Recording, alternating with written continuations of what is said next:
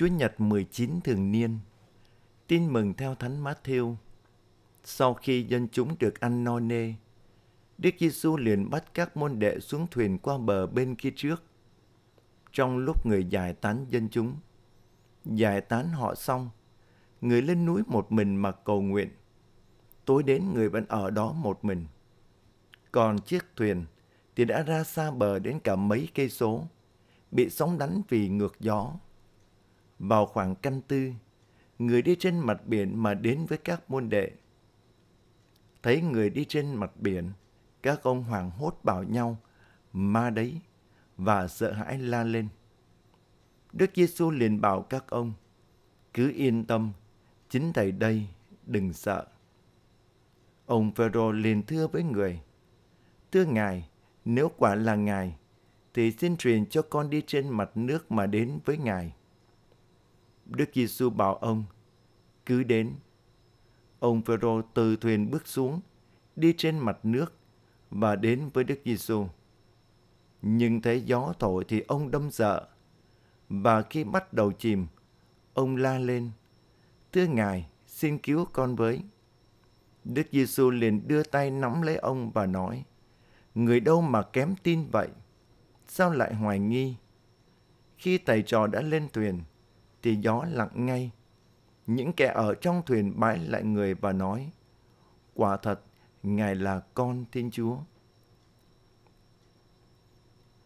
Kính thưa cộng đoàn, trong bài đọc 1, ngôn sứ Elia thách thức 450 tư thế tần Ba An chứng minh cho toàn dân biết đâu là Đức Chúa thật.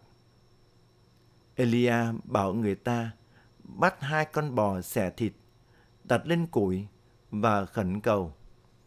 Thần linh nào cho lửa từ trời xuống thiêu cháy của lễ, thì đó chính là đấng mọi người phải tôn thờ. Sau khi giết bò và chất lên bàn thờ, 450 tư tế thần Ba An bắt đầu kêu khấn thần linh của họ, nhưng không một tiếng trả lời. Sau đó, ngôn sứ Elia cầu nguyện và lập tức lửa từ trời thiêu cháy của lễ. Thấy vậy, toàn dân tung hô Đức Chúa và họ giết chết các tư tế thần Ba An. Hoàng hậu Isabel thề sẽ lấy mạng Elia. Vị ngôn sứ tức tốc lên đường lánh nạn. Sau một ngày trốn chạy vất vả trong sa mạc, ông mệt mỏi và thốt lên. Lạy Chúa, xin cất mạng tôi đi. Tôi cũng không hơn gì các bậc tổ tiên.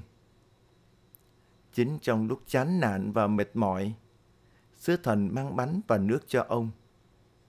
Sau đó, ông tiếp tục hành trình 40 ngày đêm đến núi Horeb. Tại đây, ông gặp gỡ Đức Chúa. Ngài chỉ dẫn và nâng đỡ ông. Ông tìm lại được bình an và sức mạnh nội tâm. Trong cuộc sống, người tín hữu luôn có những lúc khốn khó và lao đao, chán nản và mệt mỏi. Thế nhưng, nếu không tin thác và cậy trông vào lòng Chúa thương xót, thì chắc chắn chúng ta sẽ bị gục ngã trong tuyệt vọng. Nếu người tín hữu đến với Chúa, kín múc sức sống của Chúa là lời Chúa và Thánh Thể, thì chúng ta sẽ được Thiên Chúa nâng đỡ và ủi an. Hầu tiếp tục cuộc hành trình đức tin. Thưa cộng đoàn, tin mừng hôm nay cho chúng ta thấy sau khi làm phép lạ nhân bánh và cá ra nhiều để nuôi dân chúng. Đức Giêsu bắt các môn đệ xuống thuyền sang bờ bên kia để các ông không tự hào vì phép lạ Ngài đã thực hiện. Khoảng canh tư, Ngài đi trên mặt biển đến với các môn đệ. Các ông đang chèo thuyền thì bị sóng đánh vì ngược gió. Nhìn thấy Đức Giêsu, ông Phêrô muốn đi trên mặt nước mà đến với thầy. Ông can đảm bước đi, nhưng khi gió thổi và bắt đầu chìm, ông sợ hãi la lên. Xin cứu con với.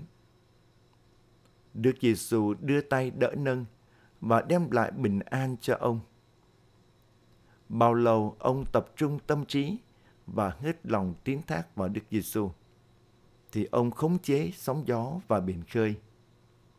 Khi nào ông rời xa Chúa, ông liền bị nhấn chìm.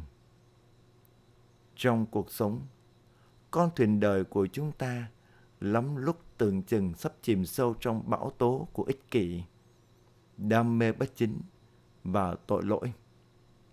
Nhưng Thiên Chúa luôn đồng hành và yêu thương chúng ta.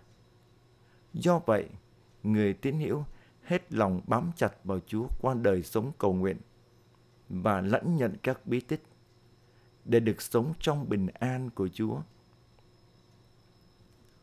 Cuộc đời người tín hữu như hành trình của ngôn sứ Elia tiến lên núi Đức Chúa để gặp gỡ Ngài. Hay như chiếc thuyền của các môn đệ bị sóng đánh vì ngược gió. Nếu không có Chúa hiện diện và đỡ nâng, chắc chắn chúng ta sẽ ngã gục. Nếu không có sứ thần mang bánh và nước uống, ngôn sứ Elia đã bỏ cuộc giữa đường. Nếu Đức Giêsu không kéo Phêrô lên, thì ông sẽ bị chìm sâu trong sợ hãi và kém lòng tin.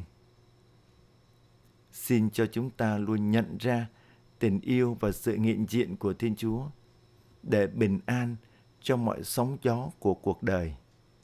Amen.